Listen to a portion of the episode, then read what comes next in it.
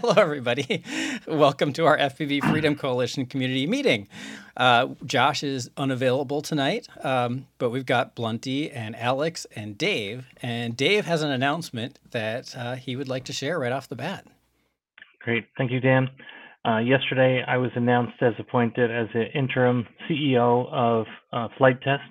And uh, uh, this is a combination of my business background along with the the team at Flite Test, uh, which brings uh, years of experience and um, great vision and great uh, um, model airplane building, as well as uh, uh, a, a uh, growing um, drone capabilities, as well as a, a quite a good STEM program, and of course a very large YouTube channel. So happy to be running that. And um, Flite Test works for a, an organization called Lauren International so it says um, uh, I'm now officially no longer retired. So it's uh, looking forward to this, and uh, I'll keep you posted. I wanted to make sure we mention this so that uh, I'm, I'm, completely transparent.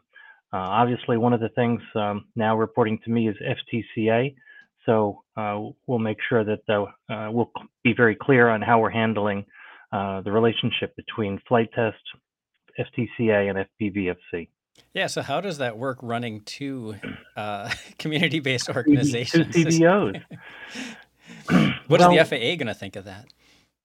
Yeah, it's a good question, and um, we've we've talked about it from a perspective of that it makes sense uh, to us at this point to keep them separate because the FTCA is focused on newcomers and primarily fixed wing uh, model airplane uh, enthusiasts, and our focus, of course, is FPV, both uh, wing uh, as well as drones.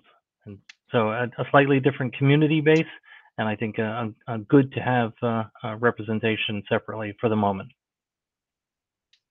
Sounds good. there are congratulations in the YouTube chat for you from a, you. a few people, and Alex is saying happy unretirement. do you get cake for that, like you usually do with the retirement party? Donuts. Donuts. Well, let's see. Does anybody have any other questions related to Dave Dave's unretirement? I guess we kind of talked about it a little bit earlier, but so I'm guessing none of us have any special questions, but does the chat? I'm not seeing anything so far. Great. And I guess if that's the case, then we should move on to our tiny handful of news stories that we've got. And I'll see if I can share my screen so everybody can see it. Pick the right window. Now I'm should be presenting. There we go. And I should bring up my notes so I know what I'm talking about. so the first article that I had here uh, that you probably all already know about if you're big fans of Betaflight is that Betaflight this week released version 4.4.3, which is a relatively minor update. But the reason it stands out to me is that this is the version that includes the fixes so that uh, remote ID modules that use GPS to pass through via MSP to Betaflight can actually work and that that GPS data will get into Betaflight. You don't have to use a nightly or Zulu build anymore. You can just flash Betaflight 443 and it'll start working. Um, and then there's also, like you can see here, there's a bunch of other fixes that are probably really important to the people who have experienced those bugs or have the hardware that looks like there were fixes for.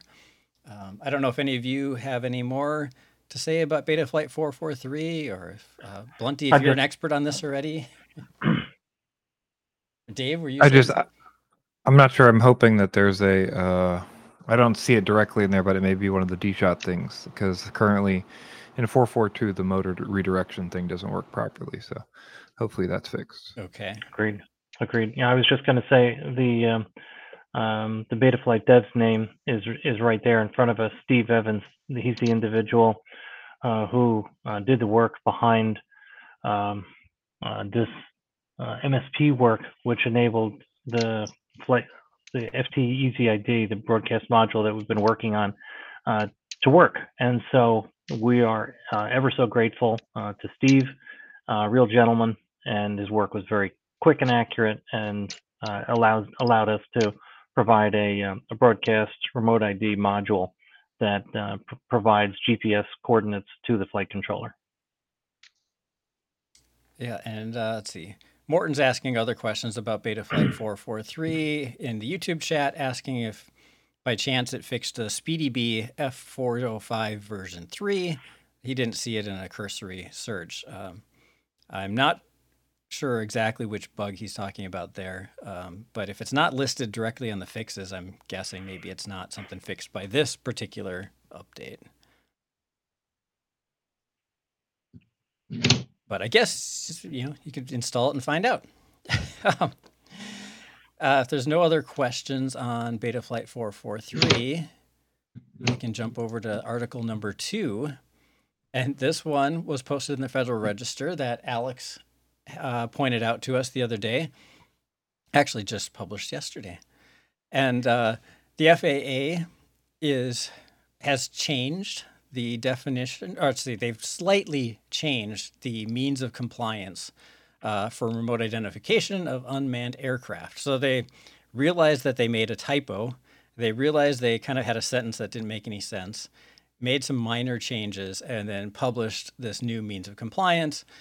And one of the important things is that anything that was approved before is still approved. They don't have to go back and get reapproval under a new means of compliance. But anything new has to obviously work with this new means of compliance. And Dave, you uh, have a little bit more background information of where this came I, from and why they posted this. I did, and and this is one where um, my heartfelt thanks goes to the FAA on this. I mean that sincerely. This they this could not be better uh, for uh, what was discussed back in June. So the FAA uh, called uh, uh, the ASTM and Gabriel Cox, the uh, chair of the Remote ID Working Group, called a quick meeting of our closest 138 members of that working group, and we spent oh, an hour and a half or so discussing a number of changes that could be added into this NOA, a notice of availability, and a, um, a number of us were very dreadfully concerned about making material changes to the MOC, which would necessitate a redesign of existing broadcast modules. So the the, the error here clearly, and uh, the ASTM, uh, of which I'm a, a member, we all owned up. Yep, this was a typo on our part and as you can read in the in this document, the FAA takes ownership because you know they they've approved this MOC, and so you know they did not. There's no finger pointing in the PDF, so that's that's gracious of them. But the what we're what I'm really grateful about is that the FAA took the path to uh, change the error, and that's it. They did not take advantage of this uh, NOA to uh, to throw in a number of changes, which would have necessitated us altering uh, all of the broadcast modules that were out there in production. Yeah, that definitely would be a fear that they would take this opportunity to just sneak in some extra things that they wish they had done the first time around. yeah. I guess very glad that they did not choose to do that. Agreed. All right, I guess that will bring us to another article, also discovered by Alex, also on the Federal Register. and this one is that the FAA is proposing a change in the definition of aeronautical activities. And it sounds like that currently the definition of aeronautical activity, I guess I didn't know this, uh, didn't include unmanned aircraft, but they would like it to also include unmanned aircraft. Um, advanced air mobility or AAM, and commercial space launch and reentry vehicles.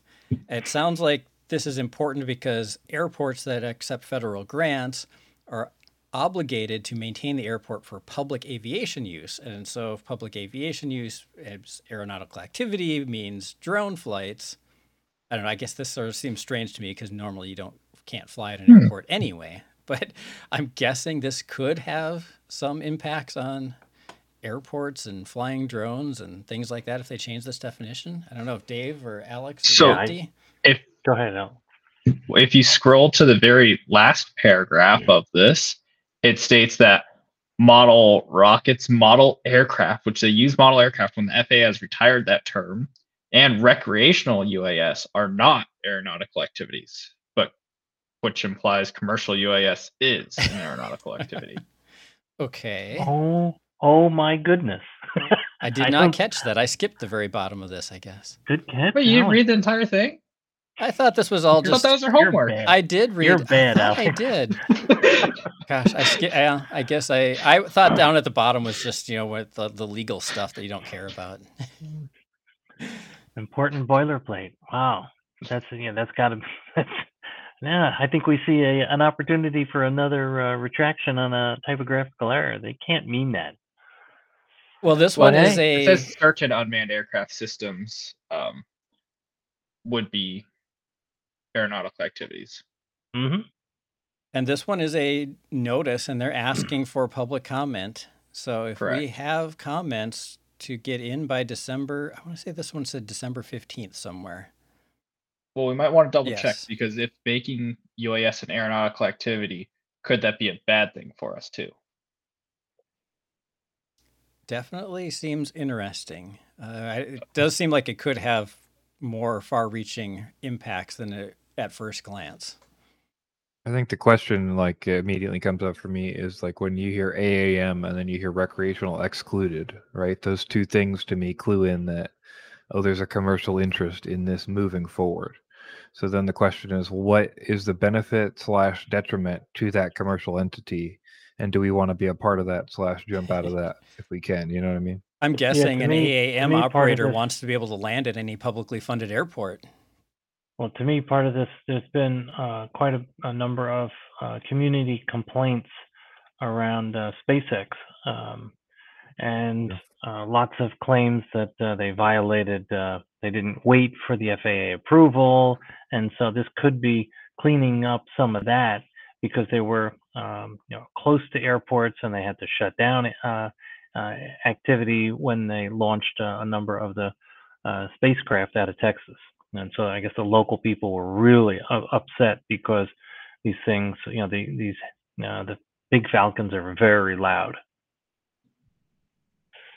Yeah. So I mean, you know, it's like, oh, it's it's more it's more than a, a Harley going by uh, up front. It's uh, you know, your house shaking uh, at the foundations. So Yeah, I'm just Uh, curious to know, like, you know, they're lumping us under a term aeronautical activity. So yeah, I think it's just like where where is that term been used, and then also where is it planning to be used, and is it Yep. like for a benefit or not, right?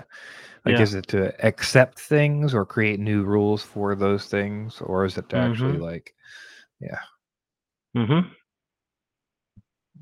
And Yeah, definitely they're homework- being careful to not do. to, not to give recreational operators any more privileges. I'm guessing is why that's down there at the bottom. Yep. Okay, Okay. well, we'll have to see if we want to give any comments to FAA on that one in the next mo- uh, month. hmm Yeah, a little bit of research there. And one more article here, and this one also thanks to Alex. He's he was on on the job of getting news stories this week. Uh, And this is in this is in your this is in right your in backyard, backyard. right? apparently there this was actually happened a few years ago um, but uh, somebody is suing the company who does hot air balloon flights uh, because they say they violated their airspace and uh, it, they not only that but they lump in other things as well they they say that um, they don't want or they're asking in this lawsuit that they ban all manned and unmanned aircraft flights or they they're asking them to be stopped as part of this. And this gets into that whole thing about how much airspace do you own over your private property. This air this balloon took off from private land where they had permission. It flew over somebody's property and then landed in somebody else's private property where they had permission to land. And they're being sued for violation of privacy and airspace as Um, well as a- noise complaints too. Okay. Do you have anything else to offer about this one, Alex? It just seems like Um, it's it could set a very scary precedent if this. Yeah, that that the main thing is if this couple that's suing wins, it would set a very bad precedent for aviation, and that would affect us in our drone usage because I think most people would consider a hot air balloon much larger than a UAS, and that and if they don't want a hot air and if they don't allow a hot air balloon flying over, why would they want a UAS flying over? Um, yeah, I found it very interesting that they asked not only that the judge halt hot air balloon flights, but that they halt unmanned aircraft flights as well. Mm-hmm.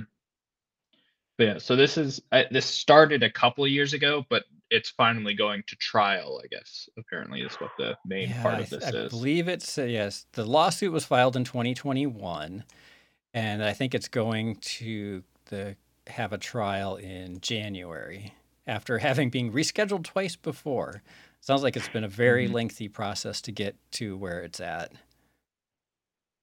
Yes.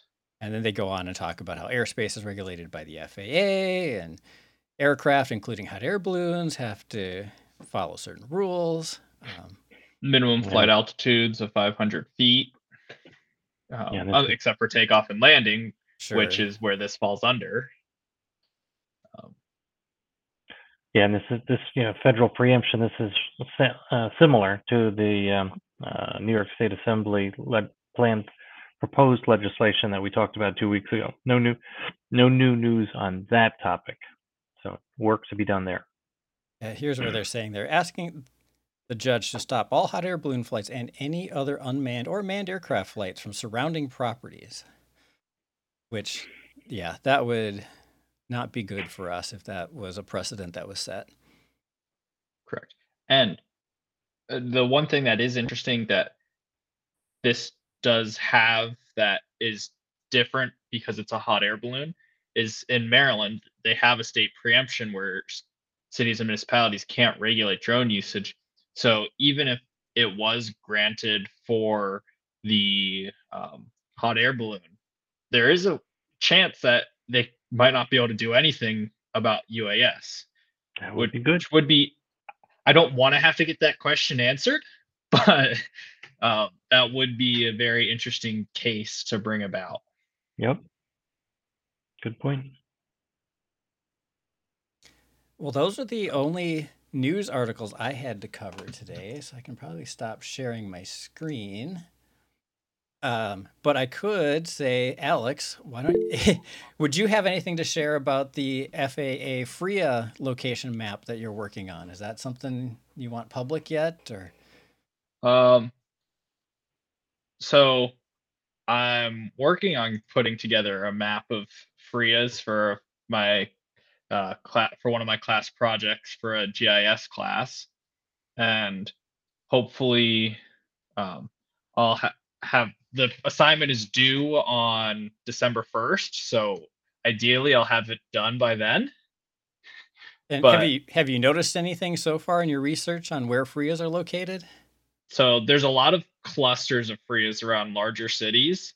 So I'll, and you'll find some FRIAs that are probably within a mile of each other, which is surprising with FRIAs not being able to be right next to each other. Yeah, we Um, thought they were going to use that as one of the qualifications or one of the reasons to reject a FRIA, right? It's like, oh, well, there's another one Mhm. right down the road. Why don't you just go there? But it does appear that there are some that are pretty close to each other that have both been approved as FRIAs.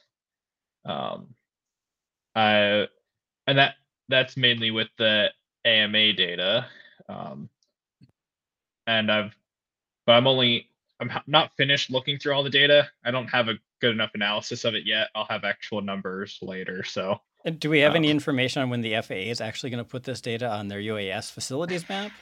that's a very good question. You know, it's, it's like that was just a something recently learned. Um, but the FAA is uh, now saying that they think it might be January or February when uh, we might get it on the UDDS.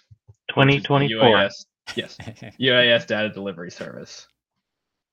I'll believe it when I see it, right? Exactly. That's why I'm doing my map now. It won't include everything, but it'll have a majority of FRIAs on there. Yeah. Sure.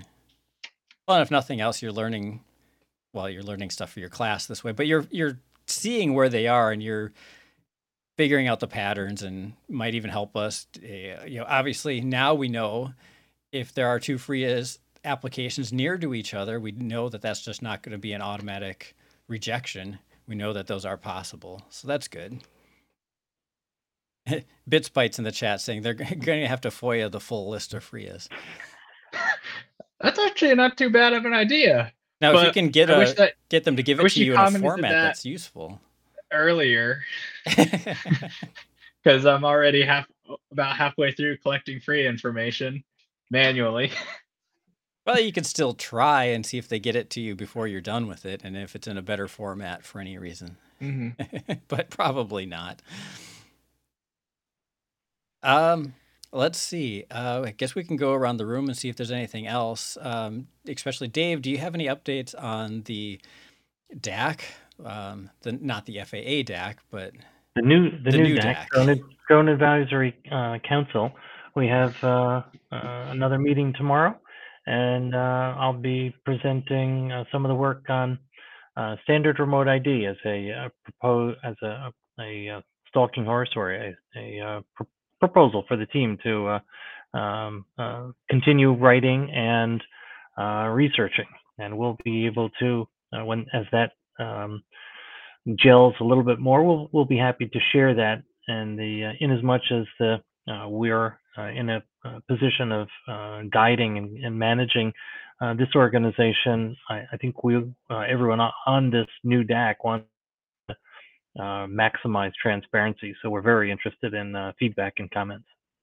yeah, one of the goals that they have that I, I would like to see happen would be a good solution for those people who want to build their own Part 107 drone and not have to have it be a standard remote ID compliant, but be able to fly, say, a Cinelifter you built yourself and put a remote ID module on it and be able to go to a film set and record that and legally Right. use that and not have to be a full on manufacturer with all the manufacturing requirements and the standard remote ID sending the data telemetry from your radio and, and all that And then extra there- complication. Yeah. And we've got a number of um, retailers uh, across the country who are, who are who are selling five inch uh, five inch drones, um, bind and fly, and You mean the Uh, indoor use right. only ones?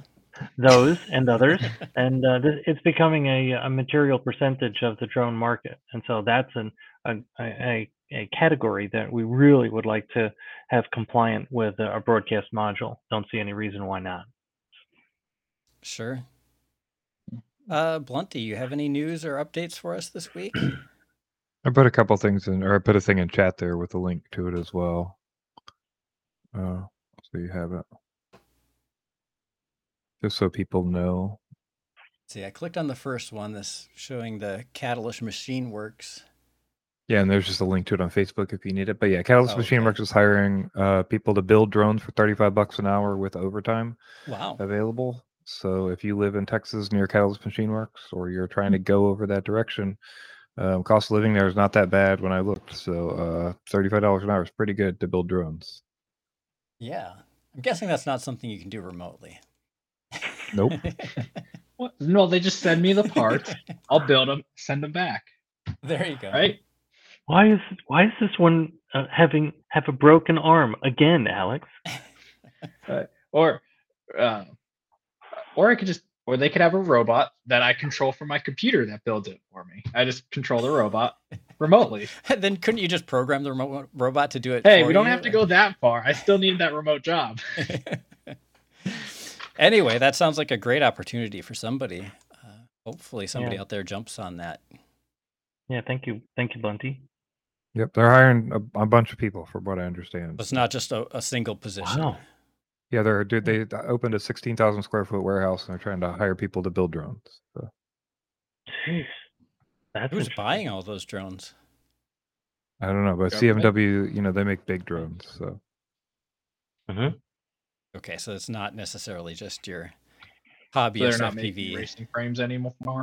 uh, maybe, but I'm pretty sure the CMW stuff is all based on uh, like I, I'm, I would imagine a lot of what you're building is cinelifters and stuff. Welcome, Rob. We are just about at the end of the meeting. Uh, it's a short one tonight. Josh isn't here, so we didn't have all of his his news articles to go over. Um, but I'm going around the room and asking people if they've got any updates or news stories or anything that they want to share uh, before we're done with the meeting. Gotcha. Uh, if you give me 30 seconds, I'll think on it. Yeah, sure. And I Sorry, should I'm also ask out of the way. ask the chat if you guys have any questions out there. be- feel free to post them in the chat, and we'll see what we can do about answering them. Yeah, Alex, hey, Alex, did you mention? Uh, did you did you brief everybody from our meeting from this evening? Yep, I talked a little bit about the um, FRIA map update of how that's going to be until January, February. I didn't talk too much of the other stuff because um, I didn't really remember much of the other stuff. It wasn't as important. well, Rob, Uh, if you remember the other stuff, feel free to share. And, and what meeting was that again? Drone Pro Fast Team webinar. Yeah, so the, the drone guys from all around the nation, they had Meehan and um, uh, Kevin Morris, uh, basically on a live, you know, Q and A. Uh, really, not a whole lot of updates from that. Not a lot of development. Still the same problem. Uh, producers, manufacturers have to incorporate standard RID. So um, we we we didn't get any clarification on that. So we're kind of where we stand as we've already pushed out to the to the group prior. Yep. Hence the um, the discussion that we were just having about the the new DAC uh, Drone Advisory Council. Uh, that that topic uh, that we're working on makes makes a lot of sense. So we're recommending a, a that the uh, FAA um, accept broadcast module, and will come. You know that's that's one of the hypotheses as a, a proposed recommendation, and we'll uh, solidify this probably with several other recommendations. Yeah, I specifically asked Dave if there had been any exemptions granted uh, for producer, you know, small single producers to use a use a broadcast rather than standard, and my question went unanswered. Mm-hmm. Hmm. Yep. We'll keep. We will keep at it. Absolutely. Oh, I do have one other piece of news. I, I don't know how I forgot this, but Joshua Bardwell's coming back. Is it next week, Blunty? He'll be back on live streams of the news again Yep. after his six week, uh, time, Hiatus. not time off, but yeah, hiatus. That's a good word for it. Yep. Yes, sir. Good deal. Um, Look, looking forward to that. anything else before we call it a night, everybody? I'm good for a half hour I guess early. not. All right. Okay. Great meeting, you everybody. much. We'll see you guys Thank you all for- again in two weeks. And thanks, everybody, for joining us. Great. Thank you for running the show, Dan. No problem. Thanks, guys.